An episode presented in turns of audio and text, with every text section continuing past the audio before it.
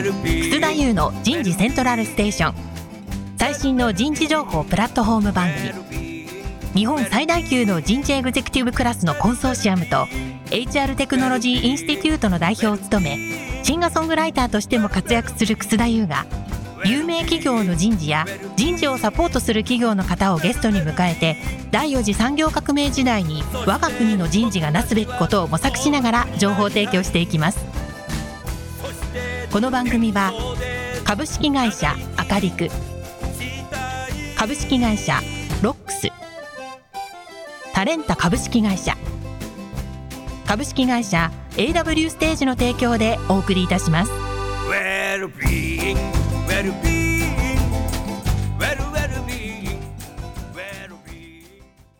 楠田優の人事セントラルステーション最新の人事情報プラットフォーム番組パーソナリティの楠田優です。皆さんこんにちは。えー、今日は東京港区のですね、バンダイナムコオンラインさんのね、本社の会議室から番組をお送りします。えー、今日は品川から歩いてきて、空を見たら雲一つない晴天ということでね、素晴らしい景色なんで、ウォーキングをしてね、えー、札の辻の交差点のバンダイナムコさんのビルのエレベーターでね、上に上がったらですね、やっぱりね、品川から歩いてくるから、品川取締役がいらっしゃってね、ご挨拶をさせていただきましたね。もうなんか品川さんとはもう15年来、ね、親しくさせていただいてるということでですね、さすがですね、私が来るっていうことでね、きちっとエレベーターの前で待ってくれていたんで、すごいホスピタリティ高い会社だなっていう、そんなふうに思いました。さあ、今日も行ってみましょう。田村彩の健康ポイント。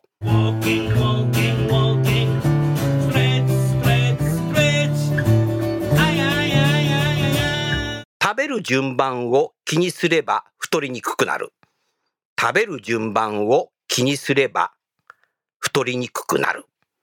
お腹が空いていると、まずは空腹を満たすためにいきなりご飯などの主食から食べ始めていませんか？炭水化物を先に摂取すると、血糖値を急上昇させてしまい、太りやすくなります。野菜やキノコ、海藻などに含まれる食物繊維には、糖の消化や吸収を遅らせる作用があるため、最初に食べると良いと言われています。汁物も最初に少し飲んでおくと胃が落ち着くため、食べ過ぎを防いでくれます。食べる順番を気にすれば太りにくくなる。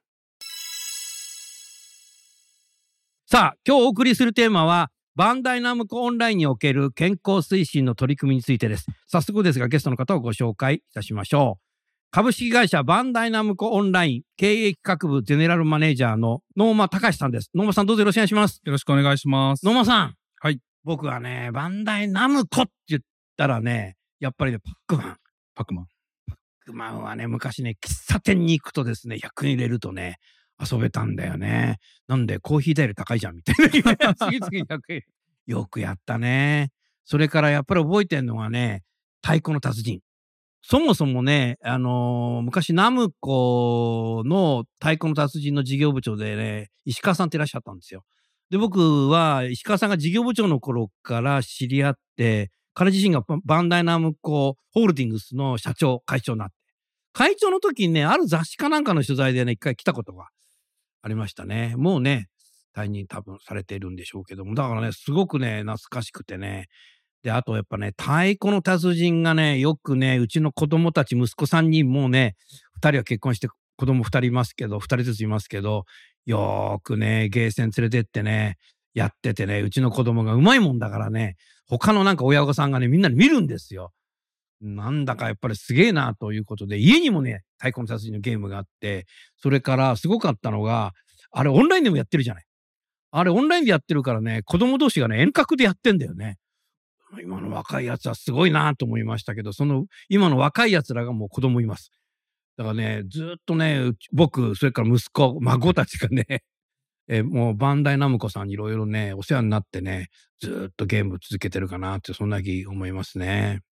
それからね、やっぱりバンダイってことになるとね、やっぱりうちの長男が3歳の時から仮面ライダーが好きで、今もうね、平成元年生まれだから24歳になってんだけど、未だに仮面ライダーを集めてるという。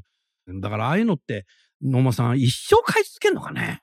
いやもう世代が変わってもやっぱ遊び続けられるっていうのは、形を変えても遊び続けられるっていうのは、なんかいいことだなと思ってますね。うん。だからバンダイナムコとしてはもう一生仮面ライダー買う、一生ガンダムを買うお客さんがいるって、これすごくない？田村さん。本当そうですね。すごいよな。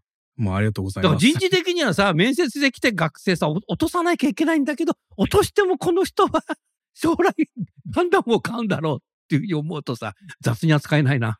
まああの皆さんね、あのお客さんであり、まあ社員であり、大切な人たちなので、うんはい。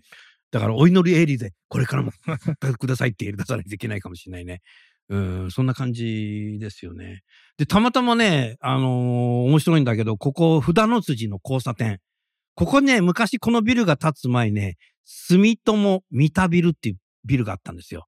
私、NEC 日本電機に行った時ね、ここのビルにいたことが実はあるんですよね。で、僕は最後は、ここのビルじゃなくて、田町の駅内にモルナガプラザビルにいて、えーまああそこもでも今はもう NEC は入ってませんけど、まだあそこに NEC が入ってる時に、98年に辞めましたけど、ここの交差点は、僕は10階にいて、僕の1個上のフロアに今の妻がいたんですよね。そうそうそうそう。で、いつもなんか、あの、10階から11階ってちょっかい出してたら、気がついたら妻になってしまいましたけど。もう38年、9年前の話。何笑ってんの 思い出のある。思い出の話。思い出のある。えー思い出の番組ではありませんけどね。えーえーもう一方、えー今日のスポンサーを務めていただきます方をご紹介いたしましょう。株式会社 AW ステージ代表取締役社長の田村彩さんです。田村さんどうぞよろしくお願いします。よろしくお願いいたします。結構品川からあるな。はい。思ったより歩きました。ねあもう途中さ、あの、高菜ゲートウェイでさ、山手線乗っちゃおうかと思ったけど、山手線乗って結局、魂からだからまた戻ってくることになるから、同じだろうっていうふうに考えた時、もうここまで来たらさ、うん。もうなんかさ、はい。もうあれだよね、もうバンダイナムコのもう、なんか見えてんだよね、上にロゴがさ。あれ見えてるのにさ、そっからタクシー乗ったらタクシーの運転手さんも怒られるだろうな、みたいな。そんなこと言ってたら、札の土まで来てしまいましたね。ここって昔ね、なんかあの、階段、なんかあれがあったんだよ、歩道橋が。今なくなっちゃったね。そうです。今ちょうど掛け替えをやってる最中ですね。そうなんだ。僕が来たから壊しちゃったのかと思って。そういうことじゃないんだね。もっと歩けと。もっと歩けと。この辺どんどん新しくなってんね。うん、もう僕の話、言ってる話はほとんどあの昭和の話なんで。昭和の話と令和の前半の話でしたけどね。今日はぜひよろしくお願いします。さあ、じゃあ早速ですけどもね。まあ、バンダイナムコオンラインの会社説明はもう今僕がしたから多分いいと思うんで。最近の何ヒヒットしてるゲーム何なの？えっと、6月にリリースしたのが、あの、パソコンのゲームなんですけど、ブループロトコルっていうゲームをリリースして、まあ結構遊んでいただいて、全世界で遊んでもらえるように準備してるところもありますね。はいまあ、遊んだ？遊んでます、僕も。仕事してんの？仕事ました。これは、あの、我々の、あの、なんていうか、ミッションビジョンみたいなところなんですけれども、まあ、ファンの期待を超えるっていうところから、まあ、ゲームプレイ第一っていうところを、うんまあ、第一にしてるので、まあ、従業員も、まあ、なんなら品川取締役も遊んでます。うん素晴らしい。うんいいね。ファンの答えを超えるっていいね、それ。そう、ファンの期待を超えるために、やっぱり、その我々が、まあ、もっとファンになってもらわなきゃいけないので、まあ、ユーザーさんに期待を超えるような取り組みをしていくという形です。ああ、なるほどな。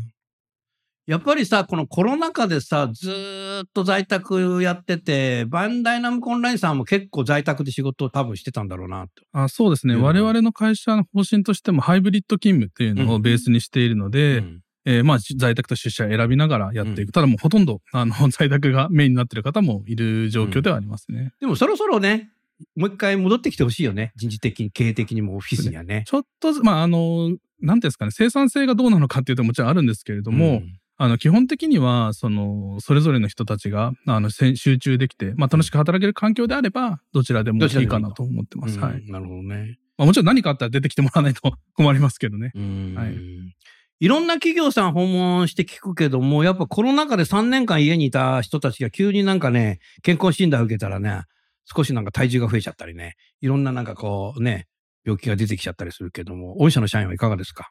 と当社もですね、あの、まあ、在宅勤務だからというわけではないんですけれども、うんまあ、平均年齢が今36歳で、若いね。今日本の大企業っていうかね、う日本の企業の平均もう43歳になってるよ。うん若いね。そう。なので、これから、こう、健康診断で引っかかってくる人が出てくるタイミングで、このコロナというのがぶつかってきているという予備軍がいっ状態なんですねぱいいるんだね。なので、えっ、と、ちょっとずつですね、やっぱりその健康診断でも、あの、優勝権率が上がってきている状況にはあるという感じですね。はい。うんそういう中でね、この AW ステージ、田村のプログラムがね、多分ヒットしたのかなと思うけど、田村さんさ、バンダイナムコンラインさんではこの2023年度は何を展開されたの、はい、あの今年度は2度健康セミナーという形で実施いただきまして、うん。一つ目がそういった在宅勤務の方々だとかどうしても運動不足になりがちということであの仕事効率を上げるためパフォーマンスアップのためにうん体を動かすということで運動セミナーをまずあの実施させていただきました。オンラインで。じゃあもう皆さんはい家からそうです、家から。オンラインでおー反響どうだった？あよかったですね。よかった？正直、ちょっといろいろその前、田村さんにお願いする前もいろいろやったんですけれども、うんなかなかこう参加してもらえる人とかが少なくてですね。うんで、今回、まあ、より、なんですかね、従業員の方に寄り添って、なんか展開できればっていうのがあったので、うんご相談させていただいて展開させてもらったということもあって、反応も良かったですうんね。はい。すごいね。ありがとうございます。社員の期待に超えたね。すぐいただいちゃうっていう言葉いや、も。本当に、本当にそうですね。うんあともう一つが今年のは10月に実施いただいたのが栄養に関するセミナーなんですけども。お、栄養もやったんだ。栄養もやりました。はい、うん。こちらもあの少し肥満率とか上がってきたり優勝権率が高くなってきたということもありまして、うん。そこ見直すのはどうしてもあの生活習慣の部分っていうのが一番で特に食うん。食事の部分って非常に重要になってきますので、うん。どんなものを食べるかだとかももちろんそうなんですがどんな食べ方をするかとかどんな風に食べるとより、まあ、パフォーマンスアップするかといったそういったことにつながるような栄養セミナーを管理栄養士の先生をお迎えして、はい、実施いただいたということになります。ありがとうございます。1回目のセミナーはだいたい何何人ぐらい出たの？えっ、と、大体社員の半分はいかないぐらいですかね。でも、そ大体3分の1ぐらいしか出てなかったのがでも出たねあ。でも出ましたね。たくさん出ていただいたんですね。はいそれはすごいねええ何時ぐらいやったの？1時間ぐらいの、まあ、回だったんですけど、うん3時ぐらいから。3時ぐらいからはいはいみんな受けてくれたんだね。ねえ本当ですね。なんか感想あった？聞いた？いや、あの、一番がですね、あの、例えばその野菜を食べなさいってこういうセミナーで言われても、うん。あなかなかじゃあ食べれる人って、こんな話にならないわけですよね。野菜嫌いなんですけど。そうそうそうそうなんです。だからかってるよってだからこうなってるんだみたい で、今回お願いしてすごく良かったのは、まあ野菜を食べなさい、そうなんですけど、うん。まあその野菜の食べ方、じゃあコンビニにお惣菜があるよとか、うん。じゃあもっとダメだったら、惣菜が嫌なんだったらジュース1本、野菜ジュース飲んだらいいんじゃないって言われれば、ちょっと身近に感じてきたな、みたいな、うんおそんなような発信をちょっとしていただいたりしていたので、うんまあより発信とかつながり方も、なんかこう身近にこう捉えられるような発信をしてもらったっていうのが一番大きかったですね。はいいいですよね。うんあの、意外と食べず嫌いっていう、野菜食べず嫌いの人って結構多いうん。じゃないですか。肉は食べるけど、みたいなあ、そうそうそうなんですよね。うんだけどそういう人に野菜嫌いみたいな人に対しては、やっぱりこう、食べること自体がアレルギーなんだよね。あの体にアレルギーは出ないんだけど、うん食べることがアレルギーなんだけど、でも野菜ジュースいいよとか、うんなんかコンビニのね、サラダあるよとかっていうと、なんか身近だな。あそうそうなんですよ。それならうん食えるかもしれないなとうんジュースなら飲めるだろうんうんうみたいな。うん。そうですよね。ねなかなかあの、野菜食べるのは大事だっていうのは分かっているし、栄養バランスをね、しっかり考えながら食べるのも重要だけど、なかなかできない人が多いっていうお話をいただきまして、いろいろご相談をしながら進めたんですけど、うん。そんな中で、本当にそういった意識が低い人とか、自分で自炊しない人でも、ちょっと気軽に今日からこれならできそうだなっていうものを、あの、取り入れていただくっていうことで、そういった内容を中心にお話しさせていただきました。なるほどね。ストレッチもやったんでしょ？あ、そうですね、うん運動セミナーの方ではストレッチだとか、はい、セルフ、ストレッチだね。自分でできる。そうですね。気軽に椅子に座ってもできたりだとか。バンダナムコンラインさんの社員ってほぼみんな椅子に座って仕事する人多いんだよな。ねうん はい。外歩く人あんまりいないでしょ？ですね。はいないんだよね。みんな、はいマンツーディスプレイだよな。はい。マンツーディスプレイで仕事する人は、やっぱ考えたらさ、い特に家で仕事するとさ、歩くときってさ、トイレ行くときと風呂行くときとさ、宅急便来たときぐらい、ウーバーイーツが来たときぐらいしかさ、動かなくね？そうですね。そう、在宅、僕も在宅勤務でずっとやってる時に、ふっとこう、歩数を見ると60何おー六100いかないね。100いかないとかって、あ、怒るんですよ。60何本はね、危険だよな。そうなんです。それ、ちょ、何年も続いたら結構歩けなくなっちゃうぜ。本当にそうですね。うん。僕もさ、田村さんさ、一はい回サンフランシスコからさ、ええあれロサンゼルスからだったかな、羽田に帰ってくるときに、飛行機乗って座ってから降りるまでに何歩歩くかなって12時間ぐらい飛行機乗ったんだけど、トイレに近い席だったから、17歩しか歩かないいや。12時間で17歩だぜ。危ないよな。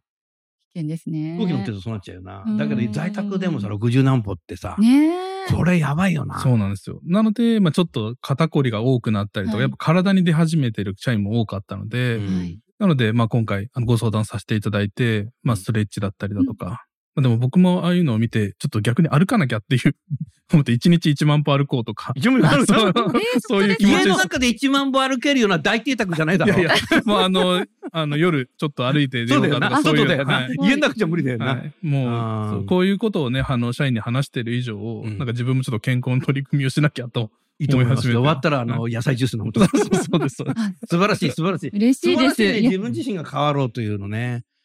田町からここまででも結構あるよね。うーん、そうですね。でも、そんななんか数百歩行きますかって言われると、なかなかって感じですけどね。はい。。1万はいかないな。なんか逆にあの、歩いていくの駅の裏側から、反対口から出て、ちょっとぐるっと回ってくる社員は、港南口から。はい、裏側からこう来るっていうのはあります。ああ、わ、わざとね、声にね。はいはいああ、それはいいね。うん。でもあれじゃない、少しずつ社員もさ、健康について歩こうとかさ、食事ちゃんとしようとかって、意識がうん。持ったんじゃない？いやまず、まあそもそもその意識というかその情報を入れなきゃいけない。まあ手に届くとき何かあったときに情報を、うん。あのーまあ触れるところに置いておきたいっていうのがあったので、うん。まあこういろいろ細かくも、なんていうんですかね、発信を続けるうんっていうことをやってきた感じですね。おはい。ーまあ、今の人事としてはもう最高の人事だよね。ここ一番上にさ、社食あるじゃない。はい。行ったことあるんだけどさ。なあ、どこでも行っちゃうの俺ね。多分さ、ここに職場に戻ってきた人が昼ランチ行くときに、多分め選ぶメニューとかさ、変わってくんじゃないかな。ああ、そうかもしれないですね。ねはい。少しね。あとなんか階段で行ってみようかなとかさ。あ、それはそうですね。ね、はいろいろだから健康に対しての意識を啓蒙したっていうこと。うん。で、一番何よりすごいのは、その参加率が高かったっていうのがうん、すごいね。いやでも正直、その前、うんいろいろやってたんですけども、うん。それが悪かったとか、まあいろいろあるんですけども、うん。まあ、10人、20人とか、参加だったのがもう倍ぐらいに。社外の方にお願いしたの？まあもちろんそのれことも聞いてるってこの番組。まあ、あの時は僕らのこう対応もちょっと良くなかったなっていうところもあったりだとか、うん。まあ時間を考えたりだとか、まあうん。いろいろなことをやっぱ失敗が多かったので、うん。もう、まあリアルでやって、社内でリアルでやったこともありましたし、で、そこから比べるともう全然人数が増えてきた。まあ年齢がちょっと高くなってきたからかもしれないんですけど、あーはいとは言いながら、やっぱり人間は、また人事は、失敗から学ぶことってあるよな。ありますね。うん、何事もそうだよね。ゲームの企画も多分そうだと思うんだよね。失敗して売れなかったことも多分過去にはあったはず。うんだから、その中からもう失敗しないようになってきてるっていうのは多分あるんだろうから。よかったな、田村さん。いや、本当嬉しいですね。そういった次の行動につなげていただけるっていうのがすっごく嬉しいですね。うんその場限りにならずに、ちょっと意識が変わると、本当にありがたいと思います。うんなんかこういっぱい失敗してきたからこそ、なんかこう人事の中でもどうしたらいいんだろうって、こうやっぱ議論が、ああ、考えてる。みんなで。そう、うんでそうすると自社内だけでこうどうしても閉鎖した議論になってしまうので、うんまあ今回お願いしたことによって、うんまあ新しい情報を入れながらディスカッションしてもらったので、うんまあ、人事の子たちもレベルアップがまあみできるようにおなって、その上でこそれう、はもう最高のことですよね。そうですね。まあありがたかかったです。うん。よかったね。はい。ありがとうございます。何か野間さんに質問ありますか？そうですね。こういったあの、まあ、健康に関する情報をどんどん入れてっていくということなんですけども、今後、やはりさらに取り組んでいきたいこととか、強化していきたいことっていうのは何かございますか？そうですね。えっと、我々、まあその健康に取り組みというよりも、はい。まあ社員一人一人が楽しく働ける環境を作りたいっていうのが、まあコーポレート部門の、はい。まあ方針になるので、その中の一つの取り組みとして健康があるっていうふうに考えてますと。はい。うんなので、あの、今はまず情報発信をしているわけなんですけれども、えー健康を病気になってから治しましょうではなくて、ん。まあ0を1にするのではなくて、まあ健康があるのは当然で、で、それからさらに、まあ1を2にしたり3にしたりと、よりよくその生活できたりとか、うんみんなが集中できたり楽しんでもらえるような環境っていうのを目指していくっていう方に持っていきたいなと思ってます。うんはいまあ、究極は病気にならないように。まあそう。病気にはなるんだけど、病気になることを遅らす。うん。ようにするっていうのは、これからやっぱ人事の取り組みであるかもしれないですね。予防も大事ですし、やっぱり体の状態がいいと、まあ心と体ですね。やっぱり楽しく働けるっていうそっちにつながっていきますものね。そうです日本はやっぱり医療がきちっと発達してるっていうのもあるので、病気になったら医者行けばいいじゃんみたいな。医者が薬出してくれれば飲めばいいじゃんっていうのはすごく多分あると思うのね。それからもう一つは、やっぱりその、損害保険とか生命保険っていうのが充実してるから、うんうんなんかぶっ倒れた時はさ、それで会社で、なんかその保険からさ、あの、お金出るじゃんみたいなとかさ、会社もお金出してくれる労災があるからさ、みたいな。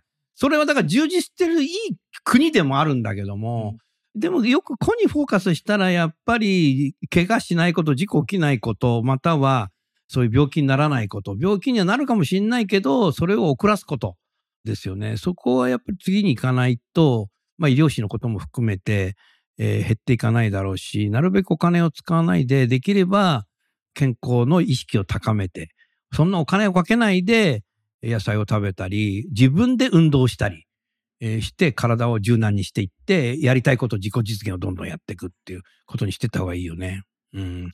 生産性の向上って多分そういうのってすごくあると思うな。うんなんか朝起きた時は、あ今日だるいな会議出なくていけないんで。なんかだるい時会議出てるとさ、なんか、え意見も言いたくなくて聞いてるだけで終わっちゃうって、あんたすごい縦に首振ってるけど、人間ってあるんだよな、多分な。まあちょうどあの、トナさんから、あの、なんセミナーの中でも、うんはい。あの、プレゼンティズムだとか、うんそういう話をさせていただいてたので、おーそうだったあそういえばそういうのあったなと思いまさにそうなんです。今、復習みたいな。あ、そうだったんだ。そうなんですよあるんだよな。ううんん。やっぱり生き生きしていてさ、体も柔軟になってるとさ、なんかいいよね。そう、あと何より我々ってこの楽しいものを作って、ゲームって楽しいものであるはずなので、はい。うん。楽しいものを作ってる我々が楽しくないと、なんかこう、いやいや作ってるみたいな状態ってなんか嫌じゃない？辛いですか。中、そうですね。楽しいものを作ってますなんてな、ファンを超えられないよそう。なんですよ。そもそもな。うなんで、社員がまず第一に楽しんでもらいたいっていうのが僕の方針でもあるので、それを目指している形うです。ん。やっぱりね、僕自身も喋る仕事が多くて、コロナ禍でやっぱり在宅でずっと喋ってると、このラジオでもセミナーでもスクールでも、もう一日中喋ってるけど、はいやはりね、ずーっとこの椅子に座ってると、腰痛くなんだよな。それから、ふくらはぎとかのがむくんできたりとかさ、してくるし、で、気がつくと肩も凝ってたりするんだけど、肩こりとか腰痛とかさ、うんうんあの、足のむくみって自分で取れるんだよな。そうですね。うんある程度は自分で解消、ある程度改善できますよね。うん。だからそういうようなのを知ってもらって習慣化していく社員が増えてくるとうんいいね。すごくね。うん。それは絶対生産性に貢献できると思うし、体が軽い中でファンを超えるようなね、発想だとか仕事とかね、やっていけば、多分、出来上がりの製品も多分商品も違うんじゃねえかな、みたいな。そうですね。うんまあ、まずはその自分たちが楽しめるような環境をベースとして体を作っていくっていうのがやっぱ大事だし、うんまあコロナでまあ在宅勤務がいきなりこう始まったわけなんですけれども、やっぱいい勉強をさせられたなとは思いますね。この時代というものに、まあいい勉強させられたなと思います。先ほどね、あの、品川取締役聞いたらは、4月に入社したら半年間研修があるんだっておっしゃってたけど。はい。すごいね。みっちりやってますよね。普通の会社ってさ、半年4月にさ、入社するとさ、翌週に配属の会社とさ、ゴールデンウィークあ、は開けてから配属する会社ってのが多いけど、うんうんうん長いね。長いです。あの、実際にまあゲームを作る研修をやったりとかもしてますので、うんまあその期間で新卒の子たちでゲームを作るということをやってます。新卒の人たちだけでゲーム作るの？そうですね。あもちろんサポートは、うんあの、しますけれども、あの、ハッカソンみたいなねあそうですね。そう、そう、イメージはそういう形です。はい。いへーなんか面白いのできてきてる？や、面白いですね。もうなんでこ、まあ僕からすると同じ年齢の時にそんなことできなかったなと思いますけどね。ははい。やっぱわ今の若い人たちすごいね。すすごいですね。発想とかもすごい新しそうですよね。今ね、結構さ、日本ではさ、ホワイトカラーとブルーカラーって言葉がよくあるじゃない。最近ね、ニューカラーって言葉がご存知？アメリカのグローバルなテック企業が採用を大卒じゃなきゃダメとかね、高専じゃなきゃダメとかって言って、そういう学歴で採用するのやめてるところが増えてきてるんですよ。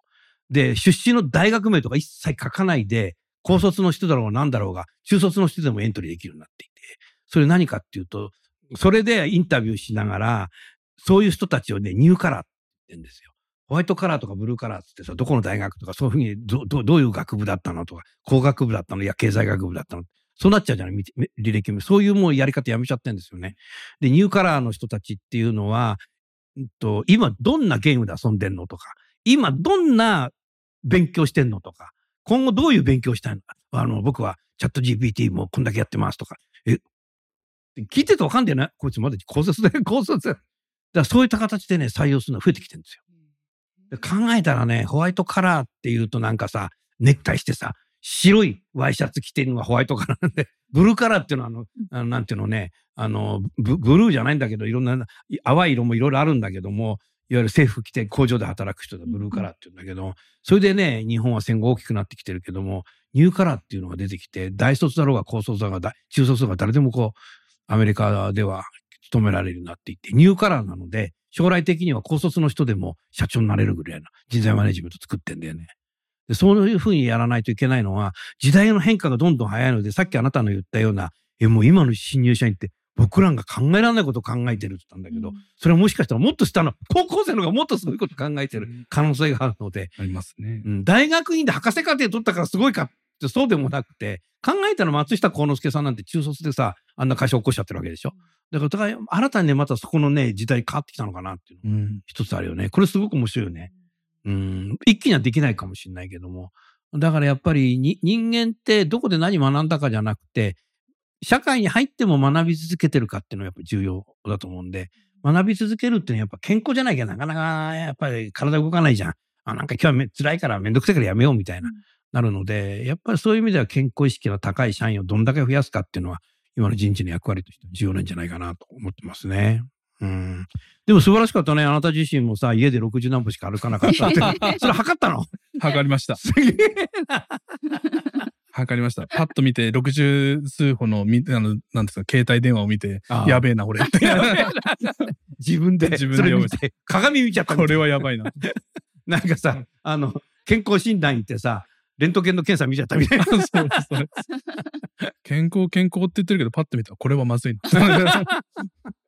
64分はまずいよ。それ毎日1年続けたら結構やばくない？そうですね。うん。それはやばいぜ。だって。でもまあ、それは、あれじゃないですか。やばい経験を知ってるから言えることなんですよね。そうそうそう。だからさっき言った失敗からで学ぶ。そうやばい自分を知るっていう、それはやっぱり自分を客観視してみるっていうのはうん重要だね。うん。なので、そういう時に、こう、ちょっと手を出した時に、うんあの、会社のなんかこう、なんですかね、セミナーとかで、こういうことをやってると、あ、俺もやばいかも、みたいなもの気づいてくれればいいなとは思いますね。はい。あなたがそういうふうに思ったからね。そうだね。今回じゃ相当気づいた人いるんだろ気づいた人いっぱいいると嬉しいですね。う。うん気づきが、まずは気づき。気づかないと、やっぱり難本当ですねしい。うん行動につながらないですもんね。野茂さんの方から田村の方に何か質問ございますか？いや、なんかあの、質問というのではないんですけども、まあ、我々の会社として、その、やっぱ悩んでる時に、まあ、ディスカッションによく入ってもらって、パートナーさんとして、こう、営業で提案するだけじゃなくて、ディスカッションできましたっていう現場のこの話を聞いてて、本当にありがたいなと思った次第で。ありがとうございます。あの、私もその、このセミナー開催するにあたり、いろいろと打ち合わせさせていただいて、結構あの、人事の方もすごく詳しくてですね、健康に関して。あと、まあ、こういった内容にしたいだとかっていうの、すごく要望を言っていただいたんです。なので、あ、どんなセミナーにしていけばいいのかっていうのがすごくイメージできたので、そういって具体的にいろんなリクエストしていただいたり、あの、こういった状態の人たちが多いからとか、あの、若いからあまり自炊する、自炊する人とかもそんなにいないから、もう本当に今すぐできるようなものとか、今日からできるようなものとか、その気軽にできるものっていうのを、あの、話してほしいっていうふうにおっしゃっていただいて、教科書に書いてあるようなことじゃなくてっていうふうにおっしゃっていただいたんですね。それですごくイメージができましたので、すごくありがたかったです。いや、本当にこちらもありがたかった次第なんですけどね。うんあの、人事の子たちもいっぱい失敗をしていたので、うんまあ自分たちの中でこう、議論する中でも、うんうんまあそういった別の人の視点で物事を言ってもらったり、情報に触れることで、は新しいこうなん取り組みにつながっていったんじゃないかなと思うので、はい。はい。だからダメですよね。その営業を受けて、はいこの商品をどうぞって言われて受け入れるだけだと、やっぱりどうしても会社にマッチしないので、そうですね。そのカスタマイズをしていけるっていうのはすごくありがたいなと思います。ありがとうございます。あの、当社も本当にもうこの一つのプログラムをどうぞっていうのじゃなくて、やっぱりその会社の要望に合わせてカスタマイズしていきたいなっていうのがすごくありまして、だからもう会社会社によって全然内容も違ってきたり、お話しする内容も違ったりしてきますので、できるだけそういったご要望にお答えしたいなっていうのがありますね。うん確かにそうだね。あのーお取引しているお客様の企業はいろんな業界があって、はい。例えば百貨店さん？はい。百貨店さんすごくお客さん多いんですけど、うんやっぱり基本仕事じゃない。はい。だからやっぱりそこを中心にね、はい。こうやるよね。それからものづくりのメーカーさん、はまた工場もあるし、うんうん。工場の人たちだとか、そういう人たちもやっているし、うんあとは健康のなんかいろんなさ、はい。ものづくりやってるメーカーさんとかあるじゃない。はい。そういうところやっぱ本当健康の意識が高くてさ、うん社員が本当に健康しなきゃいけないみたいなところのこともやったりするし、あとは女性の多いところは、女性のう生理の話とか、あうんのうん、更年期障害の話だとか、女性だけ集めてやるっていう。ありますね。もちろん男性も聞いていいんですよ。はい。うん、そういうのやってたりしてるよね。そそれが田村がずっとやってるっていう。ですね。はい。うん。そうなんですよ。だからやっぱ企業ごとにね、当社も期待に超える。そうですね。期待に超える。真似、真似させていただいてるかなとはい思ってますね。でも、バンダイナムコさんもこのホールディングからすると、このラジオに他も出たことあるよ、田町にある。アミューズメントさん。アミューズメントさんね。はい。うん、あそこあそこでまた、ね、素晴らしいこと言ってるね。でもこのビルすごいね。ラジオだからさ、見せられないけど、そうですね。素晴らしいね、ここ。ぜひ、あの、遊びに来ていただければ。今日遊びに来ました。あ、じゃああの、2階さ、エスカレーターで上がったとこがすごいじゃん。ああ、そうですね。いろいろあってさはい。今日写真撮っちゃったよ。そうですね。今、うちのグループなんかね、でパンダのこんな、これ何あれ？あの、鉄拳、新しい鉄拳の、うんあの、キャラクターになります。あんなでっかいやつのこれ、こうやって写真、写真撮っちゃったこれ。本当だ。なんか毎回違ってます？ディスプレイみたえっと、いなのが。前回の、まあ、ちょっと、ちょっとずつ変えたりはしてるはい。次、あの、クリスマスになると大きなクリスマスツリーが毎年出てきそうなんだてするのはい。すごい。ちょっとそれだけで見に来て。はい。写真撮って帰ろう。いや、そのさ、あそこまではさ、ただの当エス社までカレーターから。来ていただければ。近いですしね。草さん来たとかっつって。あっちの浅草の方のさ、バンダイさんにも行ったことあるの？あ僕はないんですよないの？はい。行かなきゃ連れてこうか、今度。田原町から降りたらすぐだよ。いや、もうずっと、まあ僕もコロナ直前に入社したので、そねそこからずっとコロナになってるので、あんまりそのグループ会社の人たちとうんなんかなかなかコミュニケーション取れなかったりしているので、やっと、あの、最近、あの、夜飲み歩いてますみたいな感じです。はい僕があのーコーディネートやってる人事リーダーズスクールっていうのがあるんですけど、そこでバンダイナムコグループは卒業生多いですよ、すごく。あの、あれああれがそうだもん、あの人事のアウトソーシングの会社。前、この先にあったんだ今このビルに入ってらっしゃったねビ。ジネスアークですね、そうそうビジネスアークさんあ斜め前に。7年前はね、はいそうだね。あそこも結構多い、卒業生。それから、先ほど言った田原町、浅草のバンダイさんもいるよね。バンダイのね、本社ってすごいですよ、横に。仮面ライダーとかいるんです。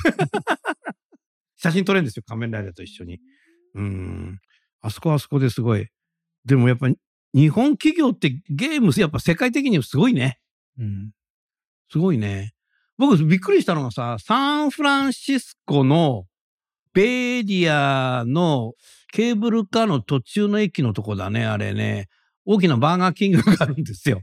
で、バーガー勤務の店の中に、あの、いわゆるゲーセン用のパックマン置いたの。アメリカってまたそういうの、昔のゲーム置いてあるんだな、と思ったね。びっくりしたよ。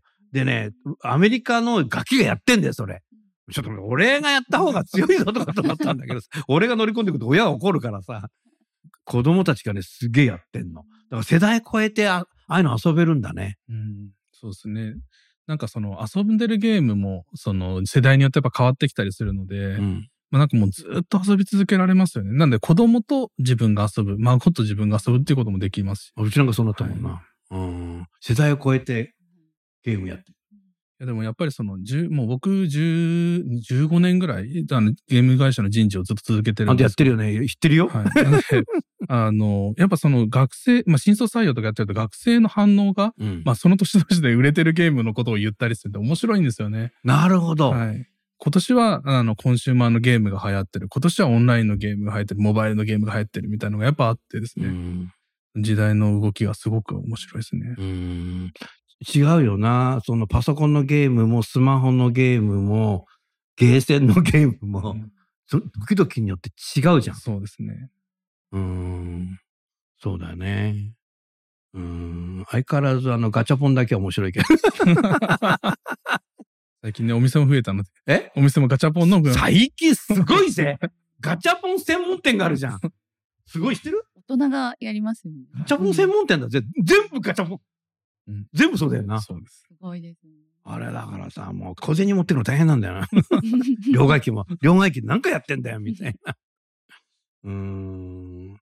絶対大人でも、これ欲しいってなるよね。うーん。俺、俺なんか、キーホルダーそれだもんだって。家のキーホルダーそうだよ。あ、そうな。そうですか。これ電車の。ね、おじさん一人でさ、ゲーセンと見つけて、うわーとかそこでやって、出ねえな。もう一回。出ねえな。意外と子供がやるイメージだったんですけど、結構大人がやるんだと思って。はい。一時やっぱ駅の中とかさ、うん。あったり、ああ、コーナー、いますね駅のコーナーやったりとかさ、どっかショッピングセンターとか行ってもさ、うんもうガチャポン専門のあれがあるじゃない。もうそこ行っちゃってさ、あれ全ターゲットにいろいろ考えちゃってんだろうね。多分、まあいろいろな、まあ目的があって、それに合わせてですね。うん。あれね、ガチャポンのね、専門のお店ってぐるぐる回るだけでもね、運動になるぜ。63歩以上歩いてる。それは間違いないきっとそうですね。うん、そうだね。今後何かこの健康について何か考えてること、企画したいなと思うことって最後にありますか？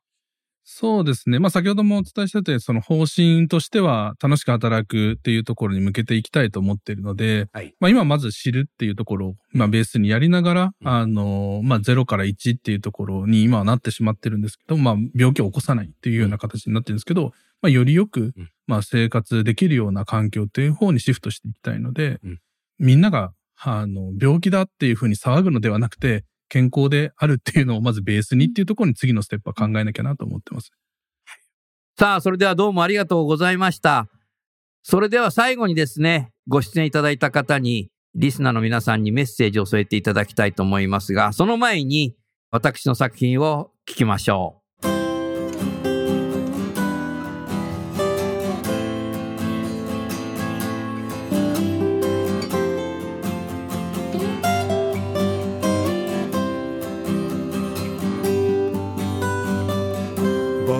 決めたこの会社は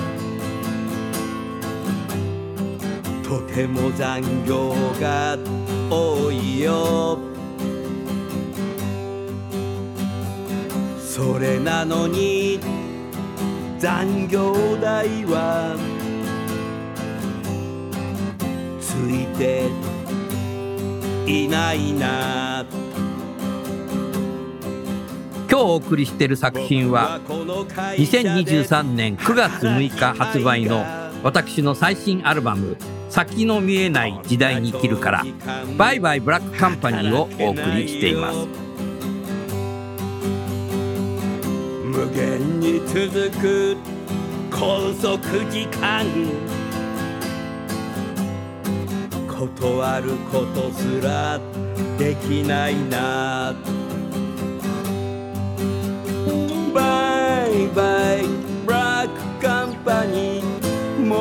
やめてやる。他の会社を見つけよう。バイバイ。ブラックカンパニーもう我慢できない。明日辞表を持って行こう。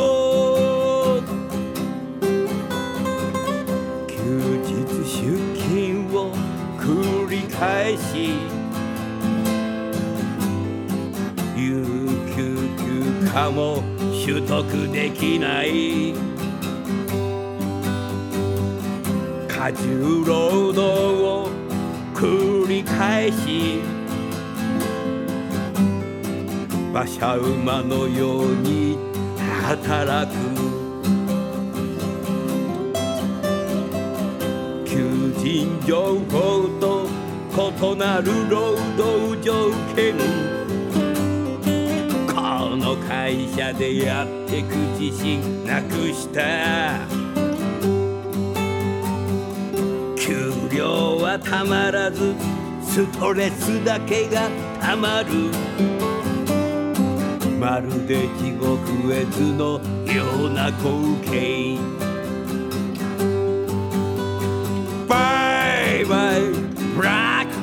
クカンパニー僕は路頭に迷う。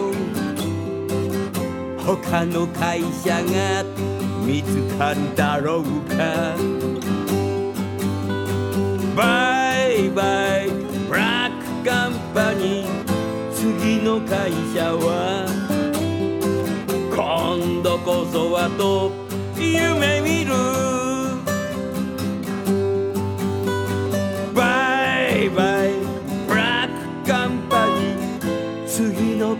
会社は今度こそはと夢見る。夢見る。夢見る。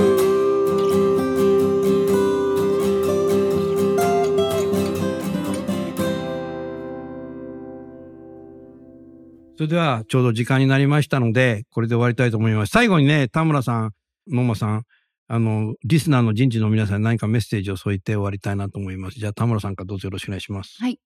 え今日はありがとうございました。あの、当社、様々なプログラム、健康セミナーだとか、イベントだとか、あの動画とかいろいろ提供させていただいておりますが、社員の皆様の健康増進だけでなく、毎日、あの、働く上でしっかりパフォーマンスを上げて、いいコンディションで働けるようにするための食だとか、睡眠だとか、運動だとか、まあ、それ以外も、あの、プログラムっていうのも実施しておりますので、企業様のニーズに合わせて、いろんなプログラム、より良いプログラムを提供していきたいと思っておりますので、引き続きどうぞよろしくお願いいたします。はい、ありがとうございます。それでは、野間さんどうぞよろしくお願いします。はい、今日はありがとうございました。えっ、と、今回は健康テーマっていうところなんですけど、ここ数年で人事が対応しなければいけないことっていうのは幅広く広がってきていると思っています。なんでまあ、こう、自社内だけで悩むのじゃなくて、あの、今回みたいにパートナー企業の様といろいろディスカッションをしたりだとか、まあ、草先生もいろいろ、あの、人事の他の企業の方とディスカッションの場を提供いただいてますけど、そういうところを活用して、まあ、自分たちだけじゃなくて、まあ、幅広い領域に対して対応できるようなことをやっていければなと思ってます。もちろん、あの、なんか機会があれば、私にもご連絡いただければと思いますので、ぜひよろしくお願いします。今日はありがとうございました。はい。それでは最後にゲストの方をご紹介して番組を終わりましょう。バンダイナムコンラインの野間さん、AW ステージの田村さん、今日はどうもありがとうございました。あありがとうございまし。た。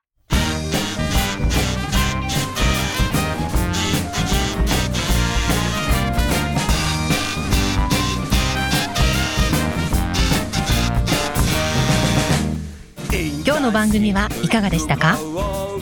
楠田優の最新アルバム「先の見えない時代に生きる」の中からインターンシップに行こうとともにお別れですこの番組は理系学生の登録数利用率ナンバーワン。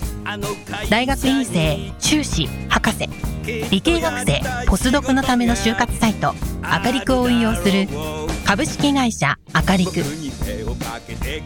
前職での評価とコンプライアンスチェックでキャリア採用の失敗を未然に防ぐバックチェックを提供する株式会社ロックス。ワークハッピーな世の中を作るをミッションとし世界の HR テクノロジーを日本市場に展開するタレンタ株式会社。職場でできるストレッチと質の高いウォーキングを提供する健康経営サポート企業の株式会社 AW ステージの提供でお送りいたしました。それでは次回も初めてわかるさインターンシップに時間を見つけて僕のやりたい仕事が